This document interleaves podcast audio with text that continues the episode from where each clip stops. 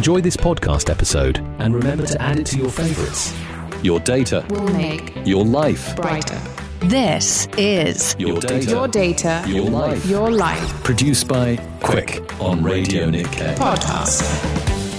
皆さんこんにちは。ポッドキャスト番組 Your Data, Your Life ナビゲーターを務めますデータサイエンティスト兼マーケター松本健太郎です。この番組 Your Data, Your Life では毎回デイリーライフをデータ化することで生活がさらに楽しくなる。そんな話題をお伝えしていきます。ぜひお楽しみください。そしてアシスタントは？皆さんこんにちは。アシスタントの延命あさみです。よろしくお願いいたします。さて、今回も収録にはマイクロソフト Teams を用いていくのですが、松本さん、コロナ禍はこのマイクロソフト Teams をはじめとするオンライン会議のアプリを使った講義でしたり、ちょっとしたオンライン飲み会なども流行りましたけど、最近はこうリアルな集まりも戻ってきましたよね。こういったこともデータでわかるんですか？おっしゃる通りです。実は例えば東京都だと東京都政策企画局がですね混雑状況の可視化みたいなのに取り組んでいます。そのデータを見るとターミナル駅まあ、立川、新宿、渋谷、東京、品川等々でコロナ禍より前と比較して人流が回復しているかそういうデータも公開されています。そしてそのデータを見ると、例えば品川であると、コロナ禍前に比べて、未だマイナス54%、渋谷、東京であっても、それから新宿駅であっても、マイナス20%、30%ということで、人の流れがまだまだ回復してきていない、そういったことも明らかになっています。で今回はですね、そういうまあコロナ前、コロナ後、ビフォーアフターで、この各業界のコロナによる影響について深掘りしていこうと思います。それでは、Your Data, Your Life、今回も始めていきましょ Your data, Your data, your life. your life. う。Your Data, Your Life、私、松本健太郎と、延命あさみがお送りしています。先ほどですね、私からこうコロナの影響を受けてしまった業種、まあ逆にですね、そのコロナをきっかけにして伸びたあ業種、まあビフォーアフターで様々あるというお話をさせていただいたんですけれども、エメさんにここでちょっとクエスチョンでございます。はい。コロナをきっかけに、実は大きく飛躍した業界、業種があるんですね。それは一体何だと思いますか？飛躍した業種ですか？おうち時間が増えましたしね。デリバリー業界とかですかね。あーいい線をついてます。デリバリー業界、まあ、あの、ちょっと離れるとですね、いわゆる飲食業界ですね。で、やっぱりコロナをきっかけに皆さんそのお酒を飲まなくなったということで、まあ、あの、各お店でですね、ちょっと売り上げ大変なんですというお話もあったりはするんですけれど、その中で、いわゆるチェーン店、ファーストフード店ですね、だけが行ってこいなんです。何が行ってこいかというと、はいえーいわゆるお店に来る人は減ったんですけれども、先ほどデリバリーっておっしゃられました。昔の表現で言うと出前ですね。そこが好調なので、売上行ってこい。で、えー2019年と2023年でですね、大体同じぐらいの傾向を示しています。それ以外ですね、喫茶店系とかですね、まあ、食堂、レストラン系とかは、まあ、もうほぼ総崩で、2019年に比べておよそマイナス40%ぐらい減ってるって言われています。マイナス40%っていうのは相当ですよね。そうなんです。うーん。確かに、テイクアウトでハンバーガーを家で食べるっていうことも多くなりましたし、やっぱそういった、その工夫次第で、そういったコロナ禍といったアクシデントも乗り越えられるっていうことなんですね。おっしゃる通りです。その中で大きく飛躍した。これはですね、私今参考にしているのは、経済産業省が公開している、まあ、第三次産業活動指数っていうですね、統計が公開されています。これは2015年からですね、2023年9月まで毎月公開されているデータを私手元に参考にしています。で、そのデータを見ると、2019年ですね、まさにこうコロナが、えー、起ころうとする直前から、そして実際にコロナ2020年2、3月ぐらい、そして2024年4月に緊急事態宣言が発令されて、一気に人が減ってしまった。まさにそんな中で、え、この業種が伸びてるんですか？っていうのがあります。飲食以外にもあるんですか？実はめちゃめちゃ伸びてるのがあります。まあ、テイクアウトと同じ原理で考えると、通販サイトとかでお洋服を買ったりすることも増えたので、ファッション業界とかも上がっているんですかね？そこも広く含めて EC みたいなものですよね。うん、は上がってます。ただ、それよりもですね、さらに大きくなっているところがあります。えー、これ、正解はゲームソフトなんです。おうち時間が増えてゲームを始めたっていう友達も結構多いですね。はい。2019年のちょっとどこを基準にするかで多少のばらつきは発生してしまうんですけれども、2019年4月と、そして2023年4月を比較したときに、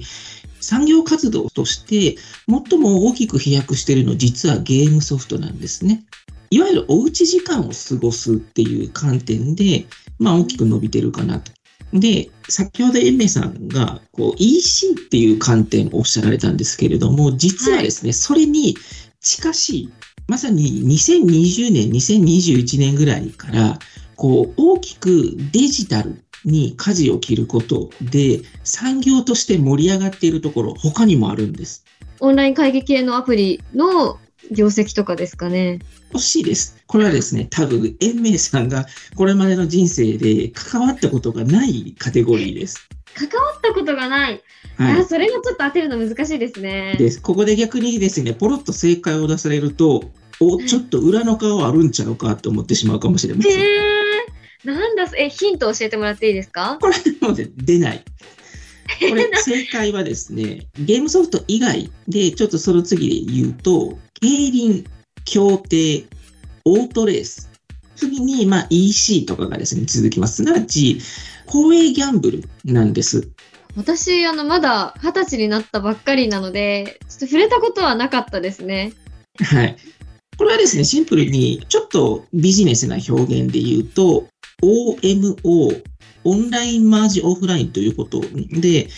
延命さんの年代であれば、こう、いわゆるツイッターをしながら、ツイッターで出会った人とご飯に行く、あるいはその Facebook、まあインスタグラムでお友達だった人と何かのきっかけで連絡をやり取りするみたいなのは、まあ友人関係の中だったらあると思うんです。はい。ただ、私、えー、まあ、2024年に40歳を迎えるんですけど、私の世代だと、いわゆるオフ会って言ってですね、オンラインでつながっている人と会うことを、あえてオフって表現して、オフ会って表現をすることがありました。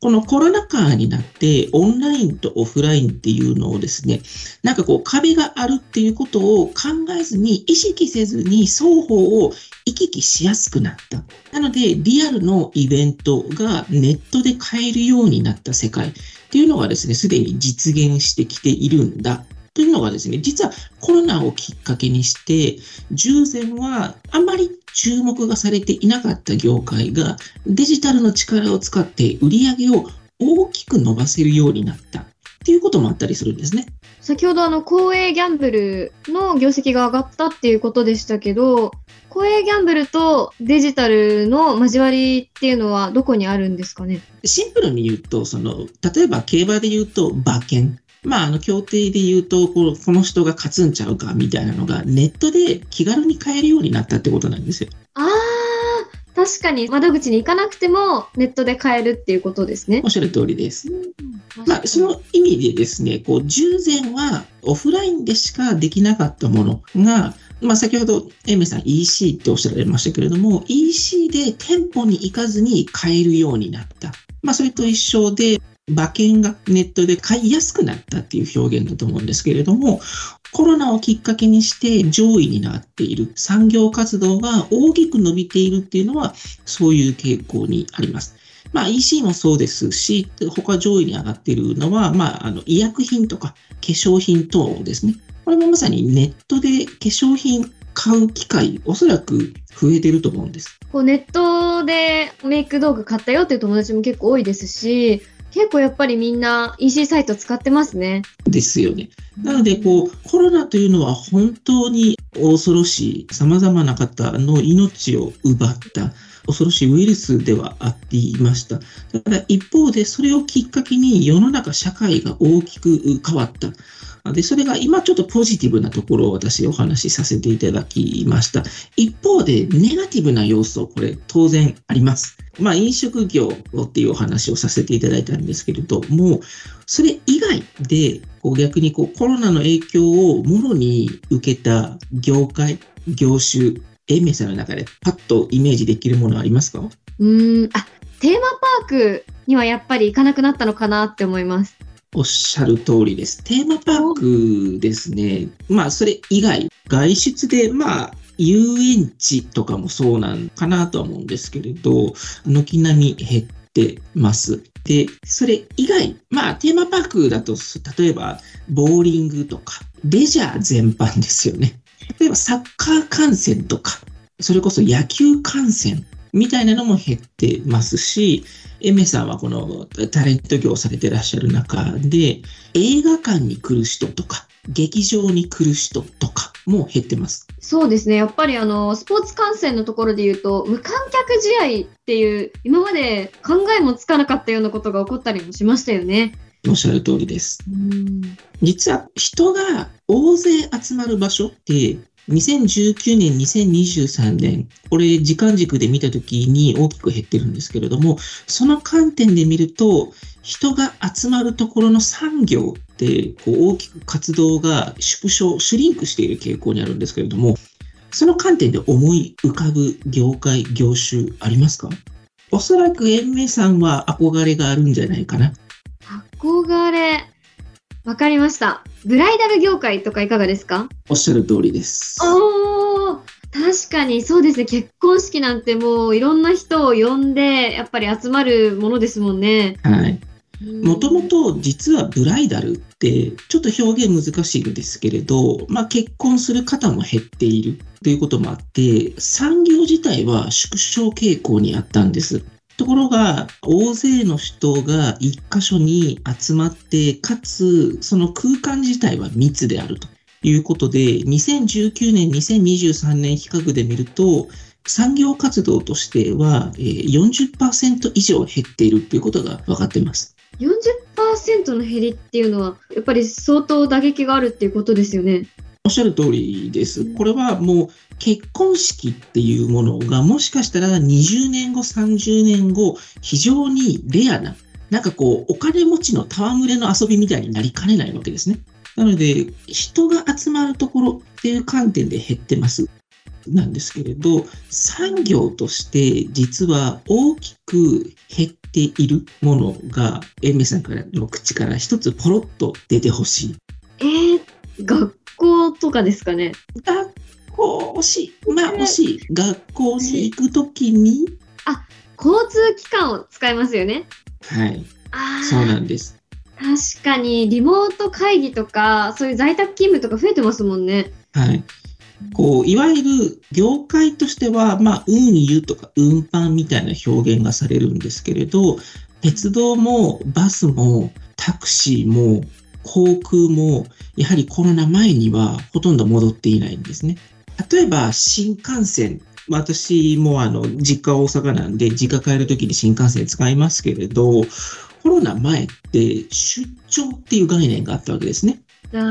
ですけれども、 Zoomが生まれたことで、いや、新幹線使わへんくても、 Zoomでええやろって話になるわけです。そうすると、新幹線のライバルっていうのは、実は飛行機じゃなくて、 Zoomになっちゃうわけです。リモート会議、そしてまあ自宅でのリモートで仕事をするリモートワークっていう概念が生まれたことで、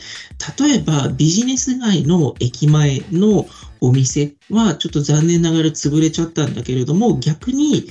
東京でいうと、例えば立川とか八王子のコンビニは、ものすごく客数増えました、客単価上がりましたよ、みたいな変化が起きてるわけですね。まあ、コロナをきっかけにしてですね、産業が大きく変わりましたと。で、これ実はコロナ禍の中からマスクを外す、外さないっていう問題があった時に、例えばこのマスクをし続けていることで、延命さんはちょっと当時関係ないんですけれど、飲み会の二次会が減ってたんですね、当時。そういうですね、こうコロナをきっかけに世の中が大きく変わったんで、そろそろマスクを外して元の状態に戻るべきだというふうに、政策を変えていこうというふうに訴えていたんですけれども、2023年の5月に、まあ世の中的にですね、マスク外して OK ですよと、もうそろそろ元に戻りましょうよと呼びかけたんですけれども、実は世の中自体が元の状況に戻るということはえなくてですね、すでに2020年のタイミングで世の中が大きく変わってしまっていた。まあ、先ほどのようにですね、OMO、オンライン、マージ、オフライン、オンラインとオフラインをまたがっている世界が実現している。であるとか、人の流れっていうのはですね、実は今もまだまだ戻っていなくて、東京駅、渋谷駅、新宿駅、やはりコロナ前の人の流れにほとんど戻っていないわけです。すなわち、今起きていることっていうのは、もうすでにですね、コロナの前の状態に戻るっていうことはもうありえなくて、今の現状を受け入れて、この状態をベースに、私たちはまた新しくですね、産業を作っていかなければならない。こういう状況になっているわけです。ポジティブに受け止めて、そのデータで客観視して、新しいこう産業を作っていくっていうことが、今いろんな会社に、いろんな企業で求められているっていうことなんですね。まあ、会社もですね、すごく有名なところだと、えまあ、海外旅行がですね、すごく伸びていたとき、あの日本人がどんどん国外に出てたときは、妹の Wi-Fi っていう会社が有名だったと思うんですけれども、今ですね、あの会社、経営者は一緒の中で、売り上げがですね、ほぼゼロになっちゃったので、西丹クリニックですよね。ああ、CM でよくやってますよね。はい。会社自体はあるけれど、うん、業種変更したってことなんですか？そうです。もうそれに近しいですね。もう全然違いますよね。Wi-Fi の会社と病院っていうのも全然違いますよね。そうなんです。この機会をこうどう生かしていくのかみたいなのも問われるんだろうなと思っております。さあ、え、皆さんいかがでした？今回。